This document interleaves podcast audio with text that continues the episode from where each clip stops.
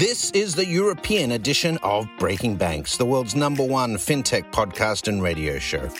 We bring you the European unicorns, startups, founders, regulators, and leaders innovating the rapidly evolving fintech scene today. A truly localized podcast with both English and local language content, with some of the world's most well known hosts and influencers in the fintech sector globally. Join us every week as we explore what makes the European Union a phenomenal proving ground for many of the fastest growing fintech plays in the world today. Okay, let's roll.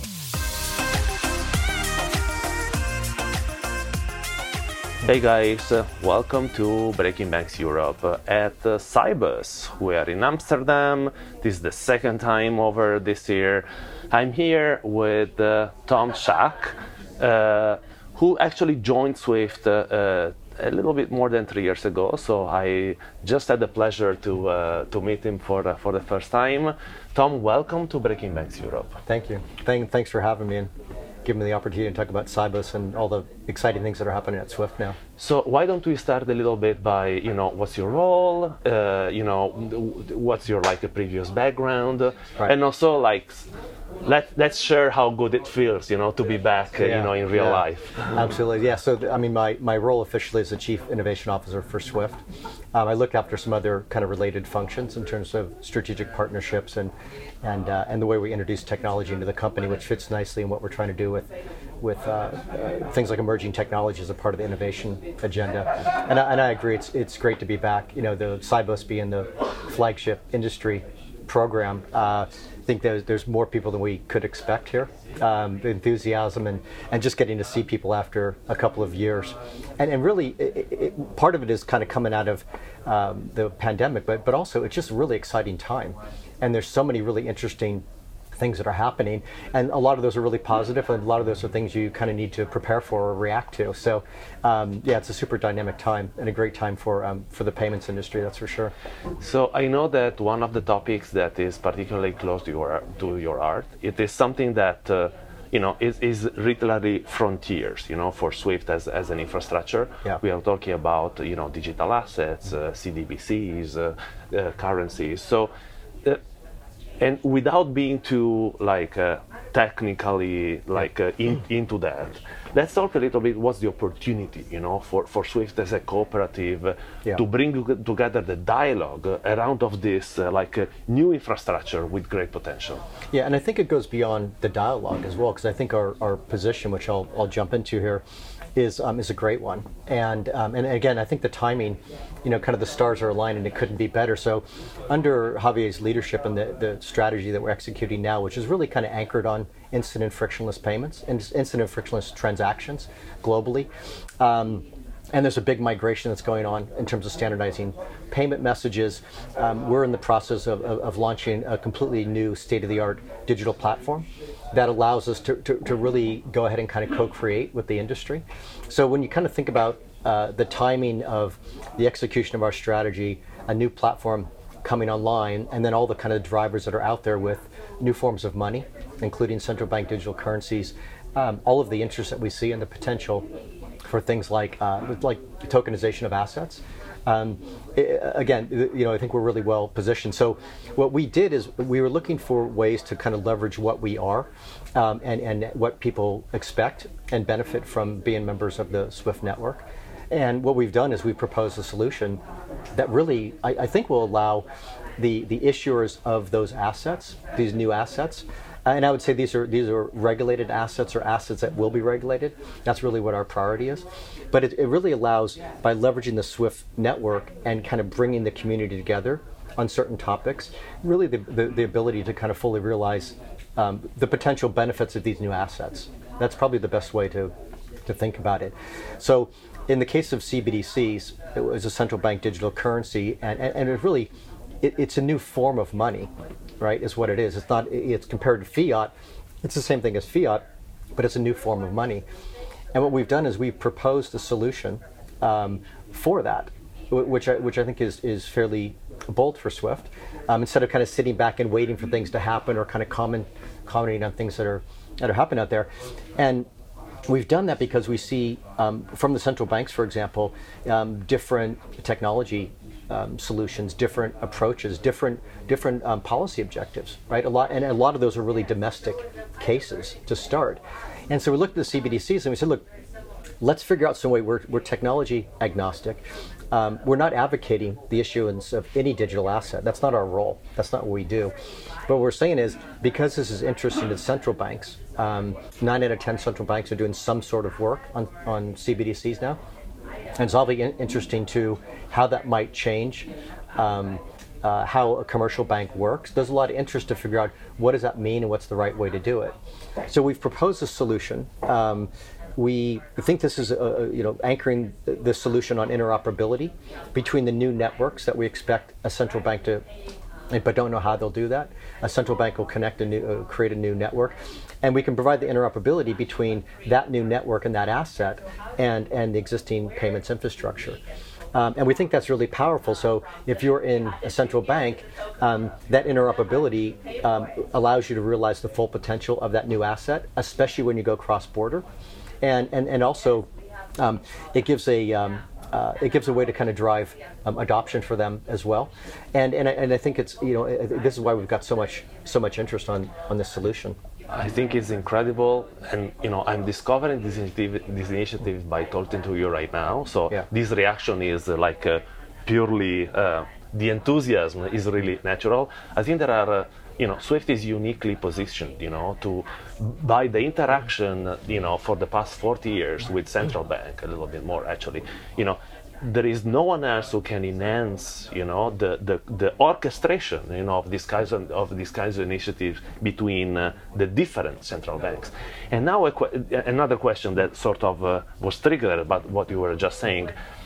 I think that this is also a great opportunity for a greater financial inclusion. You know, this type of initiatives, don't you think, are actually even more uh, important for emerging markets? Oh yeah, we think the basic pillars for a, a well-functioning financial ecosystem is really being inclusive and really being connected, right, through interoperability. So yeah, that that drives our thinking because the alternative is if you are to list, issue a new asset, whether that's a, a new form of the currency or a tokenized version of a regulated asset, for example, if you don't um, think about cross-border and you don't build in the interoperability, then you start to build digital islands, and then that leads to fragmentation, and that leads to, as you say, you know, uh, less availability and less inclusion. So on one hand, we have this fantastic opportunity for the way that we make payments or um, uh, settle transactions or even make investments, right?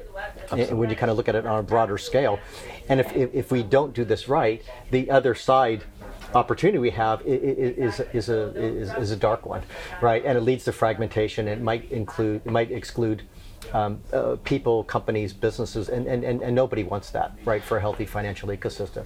We, we are, and you say we're in a great position. Um, 11,000 institutions, 200 countries, connected to billion of, billions of accounts, and the trust. So I think it's not just the orchestration piece; it's actually the, um, also bringing the community together to co-create and figure out how these things should be done. Because nobody, there's lots of ideas on how to do it, but nobody, you know, nobody has the recipe yet. Um, but we don't need to have that. That's the innovation process is anchored on trust, anchored on uh, interoperability and, and, and, and giving everybody the opportunity to come together to figure out exactly how should that work so you can actually meet the goals. Uh, one last question, super quick. You know, you talked about uh, you know this uh, infrastructure to be open for third parties to collaborate, right? And and I think it's basically the only possible way because it's, it's very complicated to sort of manage end to end all the technology. So it, this is like. A- an invitation for third party co- to collaborate as well, right, in Right. this infrastructure. Yeah, uh, third, third party, and we could use that term very, very broadly, right? So we do have um, a path for um, uh, to bring other people onto the platform, kind of non-members on the platform, to make those services available in kind of a broader, uh, broader ecosystem.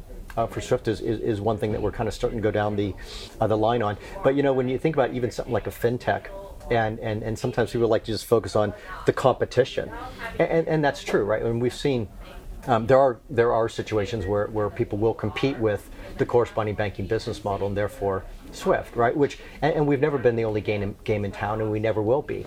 Um, but but I think that the, the part that people miss, and we see a lot more, especially in the last couple of years, is that fintechs, for example, are also the one that want to collaborate with us and our banks and financial institutions, right? And they're also customers.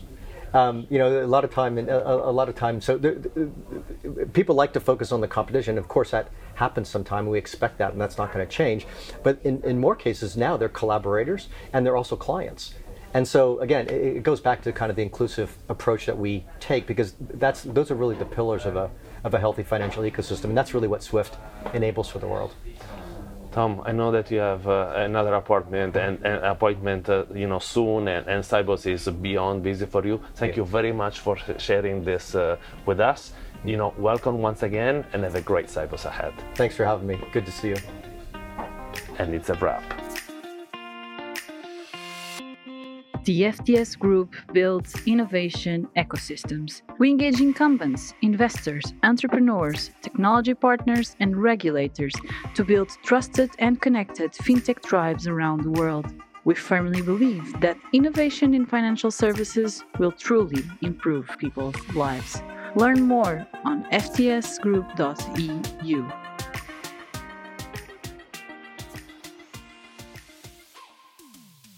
Hey guys, welcome back to live uh, Breaking Banks Europe at Sibos. Uh, I'm here in the second part of the show with uh, Richard. Richard Neve, you and I, you know, go back a long time, back almost at the InnoTribe times.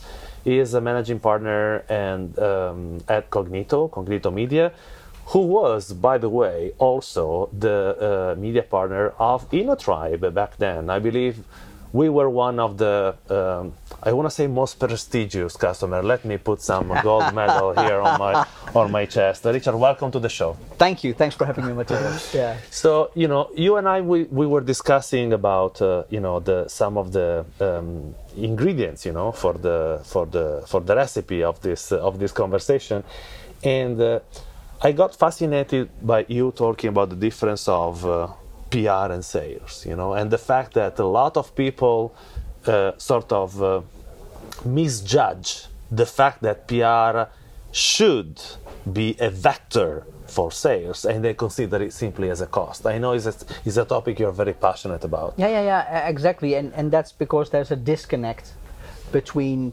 um, uh, how sales is perceived versus uh, marketing and PR. Um, because they don't align the KPIs, they don't align the objectives. And that's where then often the PR, marketing, social media, sponsoring side is seen as a cost with no tangible added value for the company. And people emphasize sales, sales, sales because it's obviously revenue building. Of course. Um, but um, if you have, if you if you look at successful companies, they create a layer of white noise um, by marketing, advertising, PR. They're very visible, they're out there. Mm. Nobody can buy something with you if you don't have stuff in the window, yeah. shop window.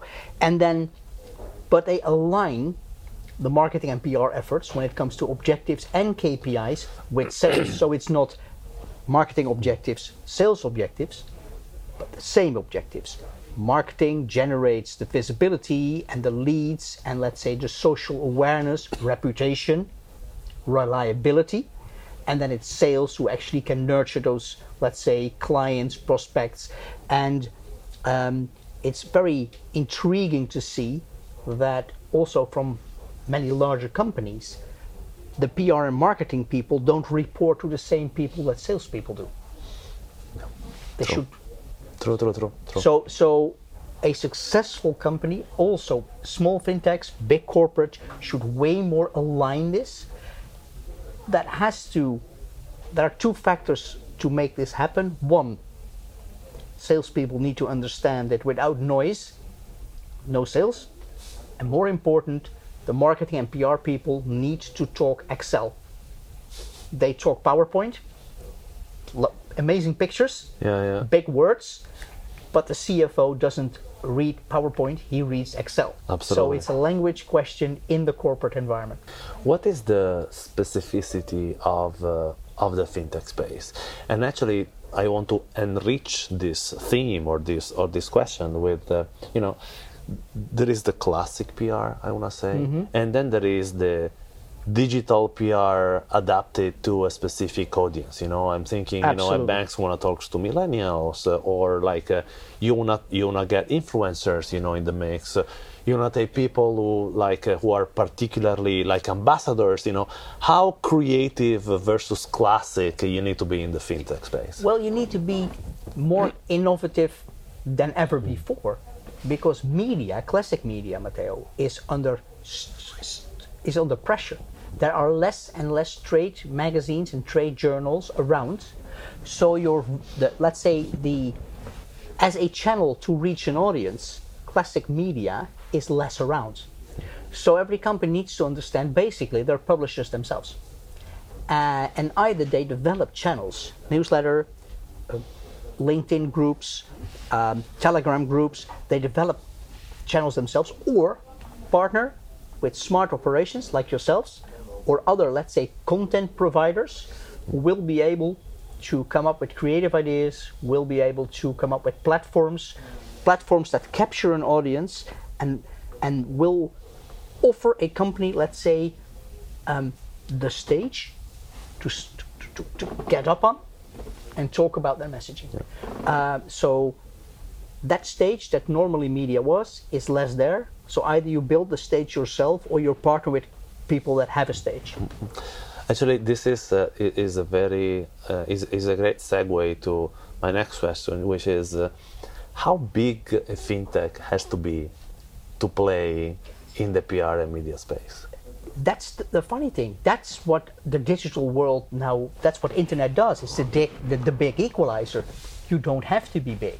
As a matter of fact, a smaller fintech or a smaller, let's say, company that offers innovative financial services can outsmart big banks, big institutions because they're way more agile, they have way less risk and control. So actually it is for a scale up in fintech easier to be dominating in the media space than for FIS or one of the other larger players. And how adaptable is the budget?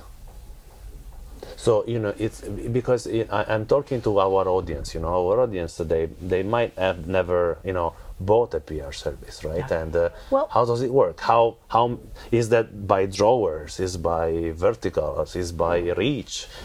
You know, what are the KPIs? It, it, it depends a little bit. Well, uh, uh, for one thing, the good news is it's always cheaper than sponsoring Formula One. Okay. Uh, but um, there is, of course, like I would say, some sort of minimum minimum invest to get the ball rolling. that course. should not be expensive. I mean, a smart idea could be already implemented for a few, few thousand euros. okay. But there is some sort of, let's say, call it startup cost. Of you course. have to get the ball rolling. Then develop material, create content, do press releases. There's another layer of costs hours. Mm-hmm. Um, and then to amplify your, let's say, the content that you create and, and you use as PR. This is with- where you buy space, basically. that's why you buy space. And that is obviously, that budget should be linked to your business case, that budget should be linked to your strategy, uh, to your runway. You need, as an agency, we always have like a constructive conversation with our client, looking at their actual business case and say, okay, if you want to be here in two years' time, then this is sort of your marketing spend, and it's always linked to revenue and, and, and EBITDA. So This is talking Excel, by the way, of instead course, of of course, pictures. of course, of course. I, I, I, I noticed that. So you you were talking about like two type of approach, you know, in, in terms of uh, you know how do you manage a PR relationship with a client. You know, the first approach is you know you speak with the client, you understand your need, the, you, you understand the needs, then you know you understand what the budget is, and then you implement. Okay, that's the classic pattern. Yeah. Okay. Is there another more innovative uh, partner where you start with something that does not exist and then you go and find the budget for it? Exactly, and I think that's the way I prefer. Because let's face it, what we do, you, me, our teams, is capture an audience with amazing content. Absolutely. And then, if you have a captive audience, there's always someone who wants to use you as, let's say, a catalyst, a A vehicle or uh, yeah. a, a channel to reach that audience. So yes, the classic model is there is the need at the client first, and they give you an assignment. But I think that the future will be that agencies like ours will more and more think and work like a publisher. You come up with a suitable content audience combination, and then once that is established, could be an event, could be a podcast, could be a television show, could be a, a magazine. That's another discussion. And then there will be, you'll be very beneficial to small and larger companies who want to be part of that conversation that you have with that audience. Let's maybe finish up with. Uh, um, I want to get your views on, uh, you know, uh, take a big event like Sibos, okay, or Money 2020, or Web Summit, or you know these huge conferences.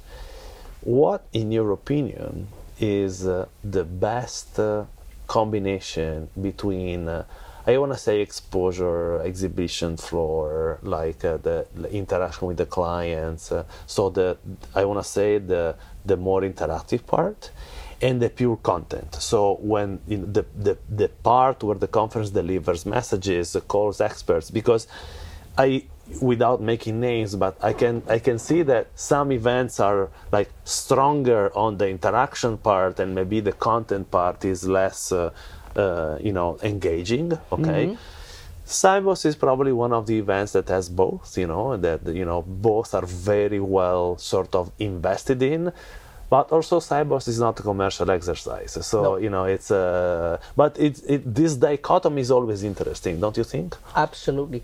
And the thing is that an event, you name the big ones like Web Summit or, or the Next Web or Money 2020, fun enough, from my perspective, the event itself is not the ROI generator. It's the campaign before and after. So a company that, that's looking to make impact by joining an event like Sibos um, should see that as like a catalyst, an excuse to actually have like a campaign ramping up towards Sibos, reaching out to clients, reaching out to prospects, putting something on the agenda. Eyeballs will be focused on your message because this event is coming up in three weeks, in two weeks, in one week, anticipating. And then obviously, you meet a lot of people during the event. And then, how can I re message, repack um, that information in three to six weeks after the event? So it's actually a 12 week campaign where the event is in the middle. Yeah.